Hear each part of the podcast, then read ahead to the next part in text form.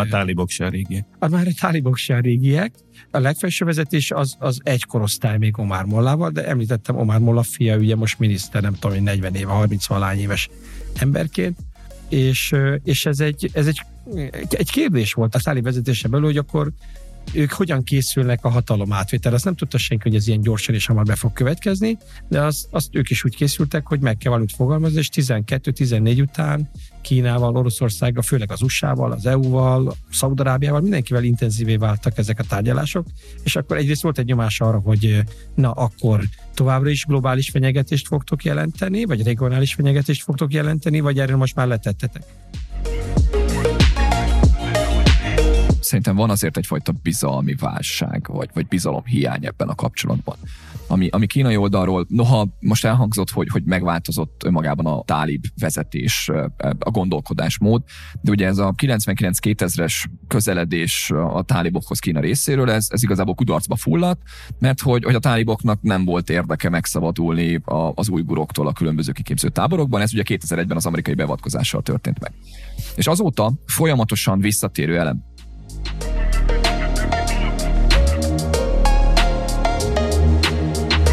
ez itt a Kilátás, a Magyar Külügyi Intézet podcastje. Mai adásunkban Afganisztánról, illetve az afgán-kínai kapcsolatokról fogunk beszélgetni. Vendégeink pedig Vörös Zoltán, a Pécsi Tudományegyetem adjunktusa, illetve Wagner Péter, a Magyar Külügyi Intézet vezető kutatója.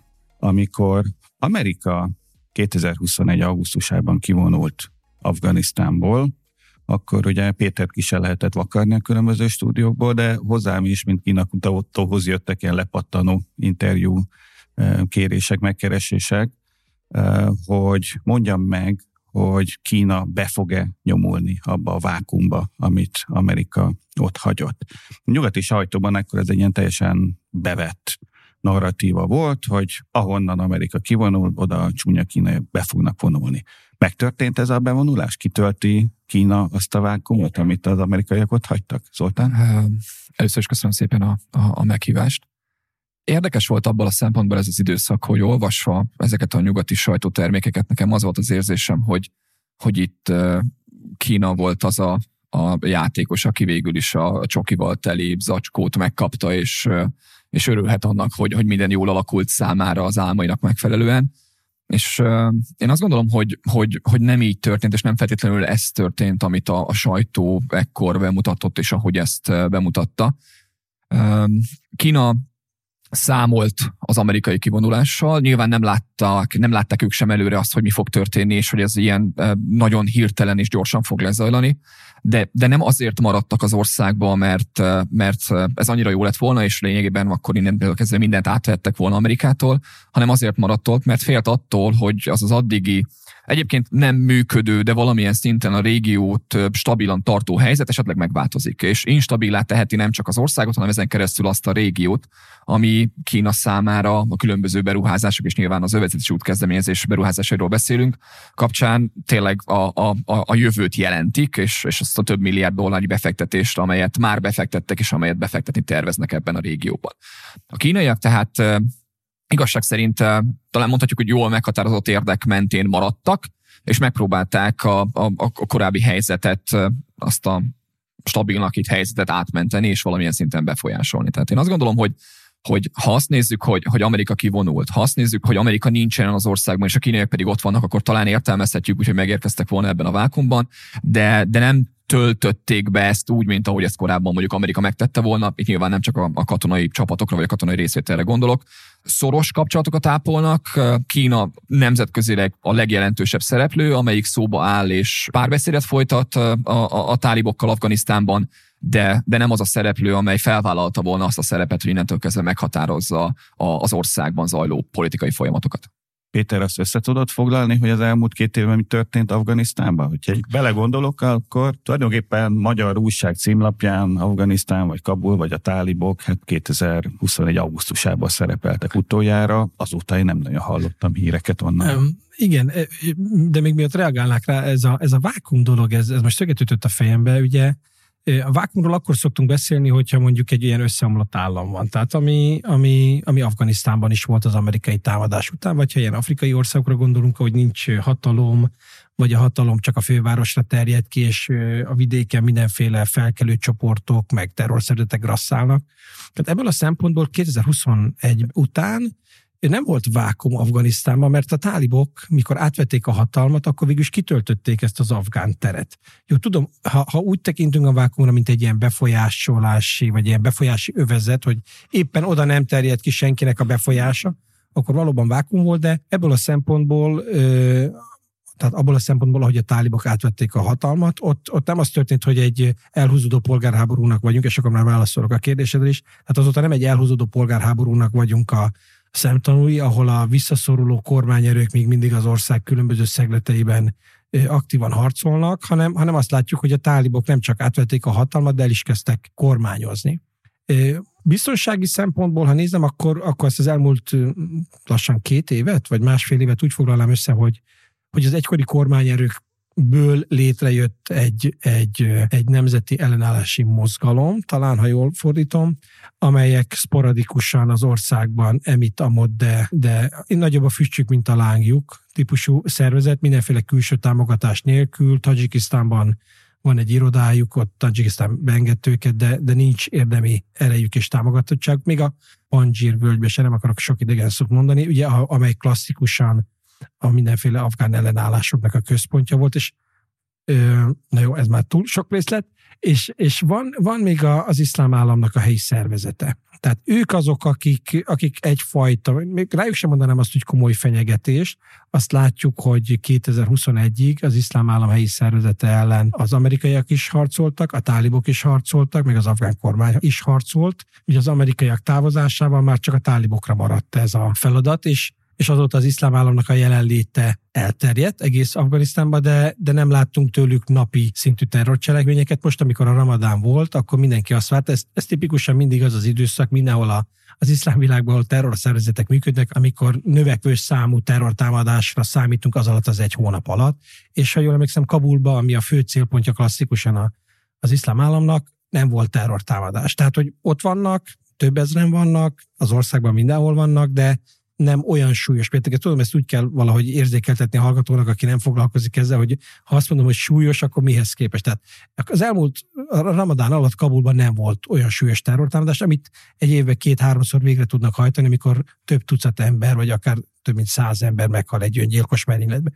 Ilyen most nem volt. Rajtuk kívül a tálibok stabilan tartják az országot, ami meglepetést okozott, hogy a gazdaságukat egész jól tudták menedzselni, tehát ami a világbanktól kijött ilyen felmérés, meg táblázatok, azok azt mutatták, hogy az adókon keresztül, a tranzitbevételeken keresztül, a vámokon keresztül a tálibok képesek voltak annyi pénzt összeszedni az országba, amit az előző rezsim összeszedett. Ami hiányzik az egyenlegből, azok a nemzetközi segélyek, ami a büdzsének a 60-70 százalékát tette ki, tehát ez egy súlyos hiány, de a tálibok képesek voltak adót szedni, sokkal kevésbé korruptak, egyesek szerint nem korruptak, tehát ez azt jelenti, hogy az a pénz, ami náluk bejött ugyanezeken a csatornákon keresztül, az inkább ott maradt a, büdzsébe, tehát még talán egy kicsit több pénzük is volt, de ennek a súlyos segélyfüggőségnek a, az okán Afganisztánban nem képesek ugye ellátni azokat az alapfunkciókat, amelyeket az előző afgán kormány is csak úgy tudott ellátni, hogy a nyugati segélyekből finanszírozták az oktatást, az egészségügyet,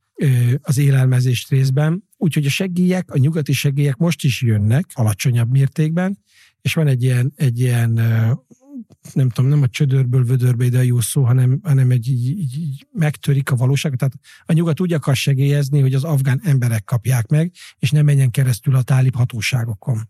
És erről szól az elmúlt két évben minden nyugati szempontból, és azt nem tudom, hogy valósul meg, de elképzelhetetlen, hogy a tálibokon keresztül ne folyjon keresztül ez a pénz.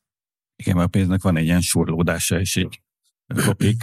Visszatérve a kínai kapcsolatokhoz, ez a bizonyos csokis zacskó, amit Zori emlegetett, ez legalábbis a, a nyugati híradásokban annak idején Afganisztánnak az ásványkincs vagyona volt. Tehát azok a félelmek jelentek meg akkor, és időről időre ezek most is feltűnnek, hogy ugye Afganisztán alatt sejtenek, vagy vélnek, vagy tudnak sok-sok csillió tonnányi, nem tudom, rézércet, meg litiumot, meg nikkelt, meg kobaltot, meg egyebeket. Csupa olyan ásványkincset, amelyre a kínai gazdaságnak iszonyú nagy szüksége van.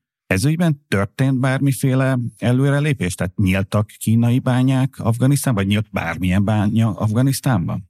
Uh, igen, ezek a, ezek a becslések egyes információk szerint felmérések, amik még a szovjet időszakhoz kötődnek, ezek arról beszéltek, hogy tényleg Afganisztán a, a leggazdagabb ország lehet, hogyha ezt mind sikerül kitermelni.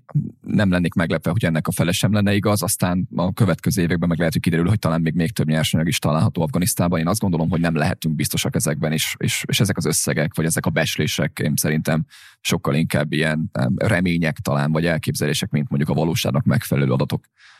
A kínaiak azért bíznak abban, hogy, hogy ez a nyersanyag megtalálható, és már az előző rezsim idején is jelen voltak az országban. Itt kettő olyan bányáról vagy, vagy beruházásról beszéltünk, e, Masajnáknál egy részbánya 2008-ban és 2012-ben az Amudarja medencében egy olajkitermelés 25 évre e, lekötve, a, a részbánya soha nem indult el, legalábbis a, a kitermelés soha nem indult el a megfelelő ütemben, de maga a projekt továbbra is kínai kézben van. Az olajkitermelés viszont meg is szűnt, itt a, a, az afgán hatóságokkal való viták, korrupciós ügyek miatt a kínaiak végül is teljesen kivonultak. Egyébként ez a, a kínai állami olajvállalat volt a változás az elmúlt időszakhoz képest az, az, az talán a, a reményekben egyértelműen megköthető, vagy megfigyelhető, tehát az afgán remények, hogy, hogy Kína majd megérkezik ebbe a szektorba.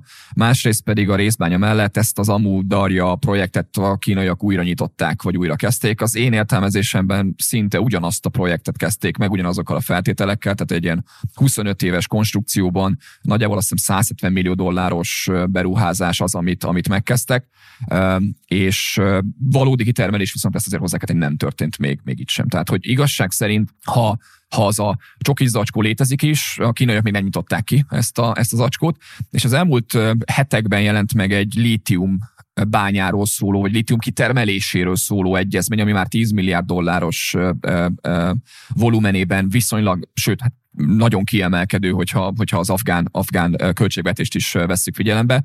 Erről sincsenek ugyanakkor még olyan információk, hogy ez hogyan, miképpen néznek ki. Kína egyébként a nemzetközi térben az elmúlt időszakban nagyon aktív lett a, a lítium terén is, Iránban is kötöttek ilyen egyezményeket. Hogy Afganisztán kapcsán ezek hogyan fognak megvalósulni, én azt gondolom, hogy, hogy ez még a jövő kérdése. Nyilván ki kell emelni, hogy, hogy szükség lesz arra az infrastruktúrára is, ami ezt a nyersanyagot aztán majd a, az országból ki tudja juttatni. Péter, itt jelentkeztél, mint a Igen, igen.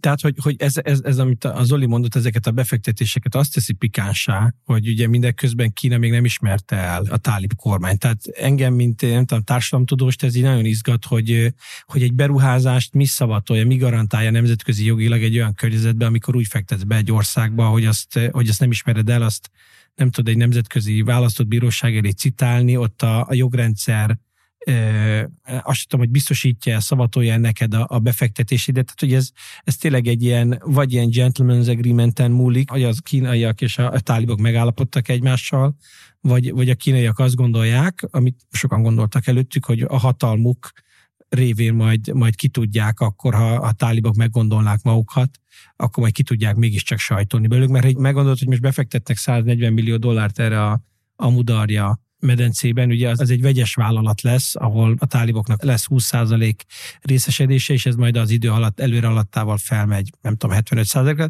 de akkor is, tehát, hogy, hogy, hogy én ilyet még nem láttam, hogy, hogy, egy, hogy egy ország ilyen mértékben, vagy egy ország magánvállalata befektet, befektet egy másik országba, ami, ami egy ilyen ex állapotban lelezzik a nemzetközi rendszerbe. Tehát ennél cifrább dolgokat is csinálnak a kínaiak. Például Tajvant ugye nem, hogy nem ismerik el, hanem a saját területüknek tartják, miközben egyértelműen nem adminisztrálják, és hát az afgánnál nem tudom, sok-sok nagyságrendel nagyobb kínai befektetések vannak Tajvanon, ahol hasonló problémák, vagy még különösebb problémák fönnállnak. Lehet, hogy a kínai gondolkodásnak ez, ez egyfajta olyan sajátossága, hogy nyilván nem a mi római jogi alapokon nyugvó ilyen fekete-fehér, igen, nem megkülönböztetéseken igen. alapuló kategóriákba gondolkoznak. A másik terület az ásványkincs kitermelésen kívül, eh, ahol ugye össze szokták hozni a kínaiakat az afgánokkal, az infrastruktúra építés. A kínaiak világszerte elsősorban az egyövezet egy út projekt keretében utakat, hidakat, vezetékeket, repülőtereket, vasutakat, stb. stb. stb. építenek, és hát az egyövezet egy útnak, igen, legalábbis a szárazföldi részének természetesen, hát igen, csak az útjába esik Afganisztán is. Azt látjuk, hogy épült kínai infrastruktúra, kínai beruházással, finanszírozással, technológiával, munkásokkal, bármi nemű infrastruktúra az elmúlt években Afganisztánban? Röviden tudok válaszolni, nyilván hosszabban is szeretnék nem, nem, és az látszik ugyanakkor, hogy terve van véve, tehát hogy, hogy az elképzelés megvan, és az elmúlt időszaknak az eredménye az, hogy az a Pakisztán, amelyik egyébként korábban is részt vett a, a, a tálib kínai egyeztetésekben, már egyébként a nagyon gyors hatalomátvétet megelőző években is valamilyen szinten központi szereplő lehet ebben, a, ebben az infrastruktúra fejlesztési folyamatban, úgyis a, a CPEC-hez szeretnék hozzákötni, ugye ez a kínai-pakisztáni gazdasági folyosóhoz kötnék az afganisztáni beruházásokat a jelenlegi tervek szerint, és, és ebből az irányból indulhatna meg ez az együttműködés. Um, azért érdekes mindez, mert hogy, hogy afgán részről, hogyha beszéltünk arról, hogy mondjuk vannak elvárások Kabul irányából, Kína irányába, nyilván az egyik az az infrastruktúra lesz. Az egyik az infrastruktúra fejlesztése, amire szükség van a, a gazdasági növekedéshez, vagy a gazdaság növekedés. Lehetnek elvárásai a táliboknak a kínaiakkal kapcsolatban? Hát, szemben. hát hogy, hogy elvárás, remény, álom, tehát hogy, hogy talán abban a tekintetben, hogy ha már Mára. itt vannak a kínaiak, és mindenhol beruházásokat végeznek, akkor talán itt is megtehetnék. Tehát, hogy talán, talán ebben bízhatnak. Ugye nyilvánvalóan talán abban a relációban beszéltünk elvárásról, hogy Kína is megjelenik kérésekkel vagy elvárással, és igazából ez 2000 óta, 99 óta, meg aztán az új időszakban 2014 óta egyértelmű, hogy ugye a terrorizmus, a terrorizmusra szemben való fellépés várják el a kínaiak a talibán részéről. Elképzelhető, hogy ebben a, a tekintetben lehet egy, egy viszont elvárás. Ez biztos, hogy álom. Tehát, ha maradhatunk ennél a definíció, akkor álom mindenképpen. Én, én abban a tekintetben egy kicsit borulátó vagyok, hogy, hogy, hogy egyrészt most a, a szípek is az elmúlt időszakban egy kicsit botladozik, lelassult, nem történtek meg a, a beruházások, vagy nem minden a, a tervek szerint zajlik Pakisztánban sem az ottani biztonsági helyzet miatt, és ehhez kötni egy olyan afganisztáni beruházást, ami szintén a, a stabilitás vagy a biztonság hiánya miatt kérdőjeles lehet, ez, ez, ez nem tudom, hogy miképpen fogja befolyásolni ezeket a, a terveket, elképzeléseket kínai részről. Itt lehet, hogy Péterrel talán tudunk is vitázni abban a tekintetben, hogy van-e biztonság és stabilitás Afganisztánban, vagy nincsen. Amit elmondott a, a nagyobb volumenű támadásokról, ez biztosan így van, de a kínaiaknak volt egy olyan érzékeny eseménye, ami ugye egy 2022-es decemberi kabuli kínai hotellel szemben történt, amit az iszlám állam vállalt magára, ahol egyébként a, kínai vállalkozók, beruházók is előszeretettel szálltak meg. Ez egy fontos elem, illetve hát az elmúlt hetekben, hónapokban, és talán az elmúlt napokban a, a MOL elleni támadás, a MOL pakisztáni telepe elleni támadás is azt mutatja, hogy hogy a kínai félelmek azért nem voltak valótlanok. Tehát, hogyha ha, ha különböző radikális szervezetek valamilyen szinten támogatásra lelnek a térségben, akkor azok nem csak az afganisztáni érdekeket, a, a kínai Afganisztánban található érdekeket, hanem azokat a beruházásokat is fenyegethetik, amelyek a szomszédos régiókban, országokban találhatók. Nos, akkor vitatkozzatok, ilyen, nem, ilyen Mónika show nem, nem az... ne le, de kultúrát, vélemény ütköztetésnek nagyon szívesen helyet adunk. Nem, ki kell ábrándítsalak, nem ezért jelentkeztem, hanem azért, mert nagyon tetszett, amit, amit felvetett, hogy lehetnek-e elvárásaik a táliboknak, és ebből eszembe az, hogy, hogy, hogy függe Kína a táliboktól. Tehát vannak-e olyan elemek, amelyek, amelyek alapján ezt meg... És, és vannak, ugye, nem tudom elképzelni a tálibokról, ugye, de egyrészt a kábítószertermelés az egy olyan dolog, amire Kína érzékeny. Talán Zoli már említette, de ha még nem, akkor ugye a, az újkur terroristák, ha vannak, de Kína szerint vannak, és mi is látjuk őket néha, Hát, és, és szerintem azt gondolom, hogy talán még a, a radikális még ezen kívül is, ami adott esetben nem Kína területiségéhez, hanem mondjuk mondjuk a pakisztán. Ugye ez a pakisztáni talibán szervezet, ez, ez egy ez egyben egy olyan, olyan fenyegetés a, a, a, a Pakisztánban található beruházásokra nézve, amelyek mondjuk nem az ujgurokat és, és nem az ópium termesztést uh-huh. érintik. Tehát van, van három olyan kártya kvázi a táliboknak a kezébe, amire egyre különösen érzékeny, tehát ezek az, ezek az újgur ezekre szuper érzékeny, ez, ez, amit Zoli említett terrortámadás Kabulban, ugye ezt az iszlám állam vállalta magára úgy, hogy az elkövetők azok, én nem is tudom, hogy újgurok voltak, megvan a fotójuk, tehát két ilyen borotvált arcú, bajszos, türk kinézetű lehetett, akár újgur, akár kirgiz, akár nem tudom, török, Tehát ugye erre szuper érzékenyek, és, és ez, ez az egyik nagyon ritka ilyen támadás volt, amit, amit, amit elkövettek kínaiak ellen Kabulban. A lényeg az az, hogy tehát elvileg a tálibok megtehetnék azt, ugye, ha, ha nagyon nyerekbéreznék magukat, hogy nyomást gyakorolnak Kínára, hogy egy kicsit több terrortámadást engedtek kínai célpontok ellen, hogyha nem tudom, valamilyen té, ha nem, elég abszurdan hangzik, ha nem jön több befektetés. De szóval bizonyíthatják azt, hogy ők a biztonságnak az urai, és akkor ez, ez nem egy ilyen egyoldalú függés, hogy hát a tálibok ott csücsülnek, és, és nagyon várják, hogy, hogy jöjjön már a, a kínai manna, és ezért bármit hajlandóak megtenni. Mert azt látjuk, hogy azért vannak nekik is alap elveik, tehát az amerikai kivonulásnak az egyik alapfeltétele ugye a terrorszervezetekkel való kapcsolatok megszakítása. Most vannak terrorszervezetek, akiket üldöznek a tálibok, de speciál az alkaidát, ugye, azzal nem szakították meg a kapcsolatot. A, a CIA, nem is tudom, az, az tavaly volt, ugye a CIA tavaly egy ilyen precíziós támadásban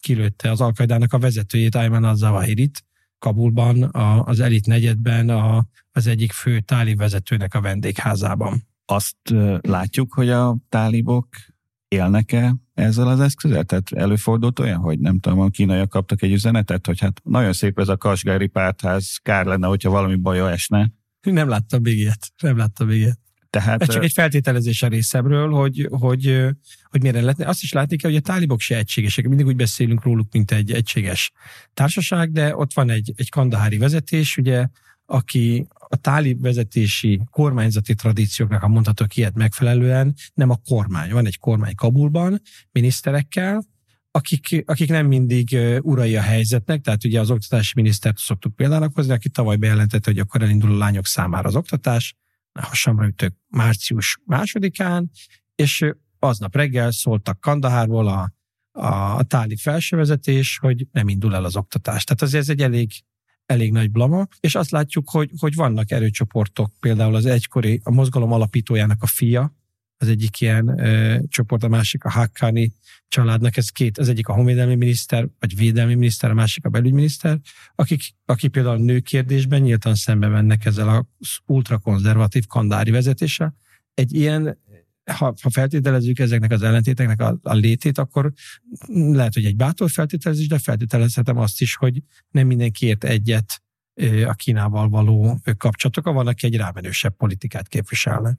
Nekem az jutott eszembe a, a, a Péter által említettek kapcsán, amit az előbb, amire az előbb kitért, hogy akár, akár itt fenyegethetik a kínai érdekeket, hogyha esetleg nem minden úgy zajlik, ahogy azt szeretnék látni hogy lehet, hogy ebben a tekintetben logikus volt a kínaiak részéről ez a pakisztáni szál. Mert hogy, hogy Kína az elmúlt hónapban kiadott dokumentumában, mert 11 pontban kiemelte a, a három tisztelet, három soha politikáját, tehát hogy nyilván tiszteletben tartják a, az afgán döntéseket, a szuverenitást, területiséget, a szokásokat, és hogy, hogy nyilvánvalóan nem fognak beavatkozni, nem fogják érdekszféraként kisajátítani az afgán területeket, vagy nem fognak az érdekeiknek megfelelő politikákat létrehozni, de hogy igazából Pakisztánnak meg komolyabbak az érdekei, és Pakisztán ezt bátrabban ki is fejezheti, hogy mondjuk milyen típusú külpolitika létezzen Afganisztánban, mennyire tudják mindezt befolyásolni.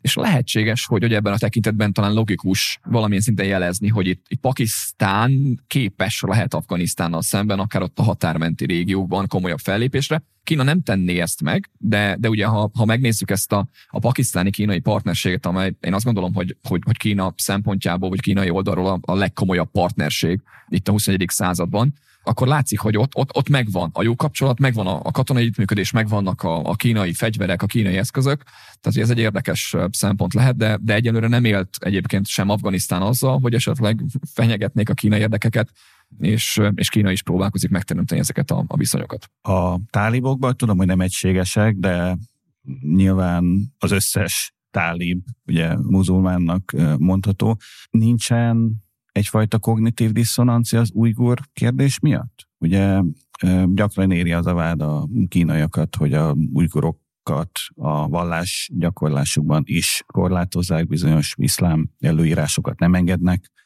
követni Xinjiang nemzetisége autonóm területen, és hát ugye a tálibokat meg régebben gyakran érte az a vád, hogy ők segítenek kiképezni ujgur szeparatista terroristákat, egyebeket bújtatják őket, és így tovább.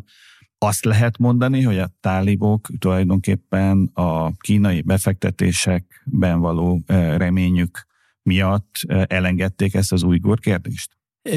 nem zárható ki, de inkább úgy közelíteném meg, hogy a régi tálibok, tehát akik 96-2001 között voltak, ez egy olyan társaság volt, aki nem voltak világlátottak, az egy understatement. Tehát, hogy itt tényleg csak a kis tradicionális afgán világok számított nekik, és egyfajta menedékként szolgált mindenféle olyan szervezetnek Közép-Ázsiából, de még a csecsenek is oda jöttek, akik, akik a saját országukban terroristák voltak, vagy valamilyen ö, iszlamista célral küzdöttek a fennlevő rendszer. Ugye ezt hozta az újgurokat is, oda újgurok nem élnek Afganisztánban.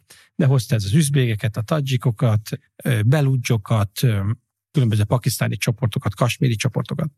2000 most majdnem azt mondtam, 21 felé közeledve, tehát ahogy az amerikai kivonulás szándék világossá vált és erősödött, a táliboknak egyre több kérdésben meg kell fogalmazni valamiféle pozíciót. Azt hozzá kell tenni, hogy 2015-ben legkésőbb meghalt Omar Molla, aki alapította ezt a szervezetet, utána több vezetőváltás is volt, egy új generáció lépett be. Csak már tálibok se régiek. Az már egy tálibok se régiek. A legfelső vezetés az, az egy korosztály még Omar Mollával, de említettem Omar Molla fia, ugye most miniszter, nem tudom, 40 éve, 30 valány éves emberként, és, és ez, egy, ez egy, egy kérdés volt a táli vezetése belül, hogy akkor ők hogyan készülnek a hatalom átvétel. Azt nem tudta senki, hogy ez ilyen gyorsan és hamar be fog következni, de azt, azt ők is úgy készültek, hogy meg kell valamit fogalmazni, és 12-14 után Kínával, Oroszországgal, főleg az USA-val, az EU-val, Szaudarábiával, mindenkivel intenzívé váltak ezek a tárgyalások, és akkor egyrészt volt egy nyomás arra, hogy na akkor továbbra is globális fenyegetést fogtok jelenteni, vagy regionális fenyegetést fogtok jelenteni, vagy erről most már letettetek mert nekünk egybeesik, hogy a nőkkel is úgy bánnak, meg a férfiaknak is szakát kell hordani, meg eh, rádiót se lehet hallgatni, de meg a terroristák. Tehát ez, ez két külön kategória. Az egyik, hogy az országotokban mit csináltok, a másik meg, hogy a nemzetközi rendszert fenyegetitek. És a tálibok eh, ebben a kérdésben idáig tartják nagy részt a szavukat, eh, mert ők azt mondták, hogy, hogy, hogy ez, ez most már nem az lesz, mint régen volt, hogy itt majd itt igényt tartunk, menedéket adunk a csecsen. Na, a csecsenek nagykövetséget nyithatnak, Kabulban, meg a, meg a tadzsik iszlamisták, meg az üzbék iszlamisták fenyegetették a fennálló rendet ott, és ez abból is látszik, hogy ezek a szomszédos államok, akik rendkívül ellenségesek voltak velük, a közép-ázsiai országok, de akár Irán is, ezek ma már egy ugyanolyan pragmatikus kapcsolatot tartanak fent velük, mint, mint a kínaiak. És, és egyelőre nem látni a tálibokon, hogy, hogy bármiféle olyan csoportot engednének. Vannak ugye az Alkaidából is vannak sejtek, tehát lehet, hogy még tudunk, hogy vannak Tajikisztánban terrorszervezetként számon tartott iszlamista csoportok a tálibok mozgalmán belül, de minden olyan megnyilvánulás, kinyilatkoztatás, jelzés rövidre van vágva, ami arra utalna, hogy a tálibok ezeknek a csoportoknak megengednék azt, hogy bármiféle ambíciókat fogalmazzanak meg én azt gondolom, hogy és, és itt a, a kínai oldalt jobban látom, és, és Péter esetleg meg tud erősíteni, vagy a, a, a tálib irányból, de hogy szerintem van azért egyfajta bizalmi válság, vagy, vagy bizalom hiány ebben a kapcsolatban. Ami, ami kínai oldalról, noha most elhangzott, hogy, hogy megváltozott önmagában a tálib vezetés, a gondolkodásmód, de ugye ez a 99-2000-es közeledés a tálibokhoz Kína részéről, ez, ez igazából kudarcba fulladt, mert hogy, hogy a táliboknak nem volt érdeke megszabadulni a, az újguroktól a különböző kiképző táborokban. Ez ugye 2001-ben az amerikai beavatkozással történt meg. És azóta folyamatosan visszatérő elem. Akár a külügyminiszter nyilatkozik kínai részről, akár most erről a 11 pontról beszélünk, amit áprilisában hoztak nyilvánosságra kínai részről, és itt tényleg ez a 2014-től tartó, mai napig tartó folyamat, a kelet-türkesztáni terrorista mozgalom mindig kiemelt szerepet kap, és maga a terrorizmus mindig kiemelt szerepet kap. És az, hogy 14 óta folyamatosan erről van szó, és ebben a tekintetben volt szerintem fontos ez a decemberi terrortámadás, hogy még mindig nem történt meg az, amit Kína effektíve elvárna a, a táliboktól, hogy, hogy ez a terrorszervezet ha létezik, hanem ugye az amerikai listákon már nem terrorszervezetként tevékenykedik, de nyilván nem is csak arról beszélünk, hogy maga a szervezet létezik, hanem hogy az újgurok kapnak-e támogatást különböző Afganisztánban székelő szervezetektől. Amíg ez létezik, addig, addig Kína számára nem egyértelmű, hogy, hogy az elvártak, vagy az általuk remélt folyamatok létrejönnek, lezajlanak. És én azt látom, hogy szerintem még, még nem is, és talán ez, ez egyfajta bizalmi válság lehet. És itt azért lehet érdekes a másik irány, hogy azért itt, itt valóban az újgur kisebbség, egy muszlim kisebbség az, az lehetséges, hogy benne van a gondolkodásmódban, de abban egyetértek Péterrel itt a, a, a másik oldali pragmatizmus kapcsán is, hogy azért ez a közel-keleten sem okoz olyan óriási problémát a kínai gazdasági, kereskedelmi terjeszkedésben. Említettetek már egy másik neurologikus pontot, ami a kínaiak számára kényelmetlen, kellemetlen, vagy számukra okoz túlérzékenységet, ez pedig a kábítószereknek a kérdése. Ugye Péter mondta, hogy a tálibok meglepően jól menedzselték a gazdaságot. Ez a jól menedzselés, ez azt jelenti, hogy mákot termesztettek? Ö, nem, ez azt jelenti, hogy a mák termelést is megadóztatták, de a kábítószer kérdés kapcsán is azt látni, hogy megpróbálnak valamiféle módon ezeknek a nemzetközi elvárásoknak eleget tenni. Itt megint vissza kell utaljak a 90-es évekre, mert ugye Zoli említette azt, hogy hát a tálibok a kínai kapcsolatok a 99-2000 környékén elindultak, és utána. Tehát ugye ez, ez, nem, ez nem tálib kínai kontextusban kell nézni, nem tálib nemzetközi kontextusban. A tálibok 96-ban elfoglalták Kabult, akkor számítottak egy nemzetközi elismerésre, amit nem kaptak meg, utána elindult egy ilyen bezárkózás, és pont úgy 99-2000 környékén megint volt egy szándék arra, hogy hát, ha valahogy a nemzetközi elismerést el lehet érni, és azt úgy próbálták bizonyítani, hogy az egész országban leállították a kábítószer termelést 2000-ben. Bizonyítva a nemzetközi közösségnek, hogy mi urai vagyunk az egész országnak, tehát azzal az alapvető állami funkcióval rendelkezünk, hogy az erőszak monopóliuma a kezünkben van, és képesek vagyunk egy ilyen döntést, amire előtte senkinek nem sikerült a megelőző 20-30 évben, mi ezt képesek vagyunk megtenni. Ez se hozta el akkor a tálibok elismerését, ami egy nagy csalódottság volt a táliboknak, és akkor már úgy jöttek vele, hogy akkor már minket nem érdekel, mert a, a nyugat hazudik, vagy a, a nemzetközi közösség csak átver minket, vagy nem tudom milyen összeesküvés elméleteik voltak. Most azt látni, hogy meg akarnak felelni ennek a nemzetközi elvárásnak, van egy efedrin nevezetű kábítószer, amit ami helyi növényből tudnak kinyerni. Először annak a kereskedelmét tiltották be, és tavaly pedig az ópium termelést is betiltották. Hogy ez mennyire fog működni, azt majd idén fogjuk megtudni a számokból. Ez egy óriási potenciális visszáj, mert az afgán, különösen Dél-Afganisztánban, ahol a táliboknak a fő társadalmi bázisa van, ott ez a fő megélhetési forrás. És ha a saját támogatóbázisodtól leveszed a fő megélhetési forrást, bevételt, akkor, akkor nem biztos, hogy jövőre is az, a te támogatóid lesznek, és elvétve hallunk olyanról, hogy, hogy a tálib rendőrség, vagy nem tudom én, rendfenntartóknak intézkedniük kell, tehát így, így elfogadja, egyelőre azt látjuk, hogy így általában elfogadta Dél-Afganisztánban a lakosság jelentős része, de már vannak problémák is. A, a tálib vezetést, ezt a szuperkonzervatív vezetést azt jellemzi, hogy ők mindig a legkisebb ellenállás felé mennek el. Tehát azért tiltották be a nők oktatását, mert lehet, hogy, hogy ez jó lenne, de a mozgalmat egyben tartani, mert ha belegondolunk, tehát ebben a mozgalomban az a fantasztikus, mondhatok ilyet, hogy a 94-es létrehozása óta egységes maradt, annak ellenére, hogy teljesen informális az egész.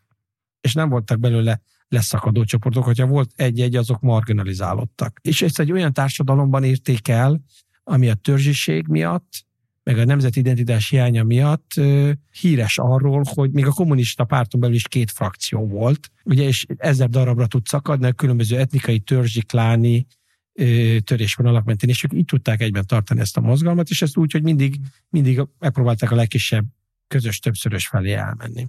Kínai oldalról itt maga az ópium bejutása, illetve a kereskedelmi útvonalak Kínába vezető irányai lehetnek az aggasztóak. Itt ugye itt maga a kínai történelmi eseményekből is kifolyólag a, a kommunista párt nagyon aktívan fellép a kábítószerrel szemben, a kereskedelmi útvonalakkal szemben, és ezt teszi nem csak országon belül, hanem a közvetlen szűk régiójában is, tehát látjuk a dél-kelet-ázsiai, a volt arany háromszög országokat, és, és ebben a tekintetben Afganisztán is egy, egy, egy fontos szempont lehet pláne a volumenek, az elmúlt éveknek a volumenei miatt. Tehát azt látjuk, hogy itt nem csak a nemzetközi közösségnek van egyfajta elvárása azért, hanem Kínának is. Tehát, hogy ebben a tekintetben Kína is nagyjából igazodik ezekhez a trendekhez, tehát, hogy Kína azt szeretné látni, hogy, hogy, hogy ez a, az termesztés ez, ez visszaszorul és, és nem lesz jelentős. Ez, ez nyilván igaz egyéb más kábítószer termékekre is, amelyek vagy Afganisztánból, vagy Afganisztánon keresztül érkezhetnek meg a régióba, adott esetben Kínába is. Köszönöm szépen, most már egy picit tisztában látunk ebben a bonyolult kínai-afgán viszonyrendszerben. Nagyon szépen köszönöm a hallgatóknak a figyelmet, illetve Vörös Zoltánnak, a Pécsi Tudományegyetem adjunktusának, és Wagner Péternek, a Magyar Külügyi Intézet vezető kutatójának ugye vendégeink voltak. Önök a kilátást, a Magyar Külügyi Intézet podcastjét hallották. Tartsanak velünk a következő adásunkban is. Én Salád Gergely voltam, a Külügyi Intézet vezető kutatója. Viszont hallásra!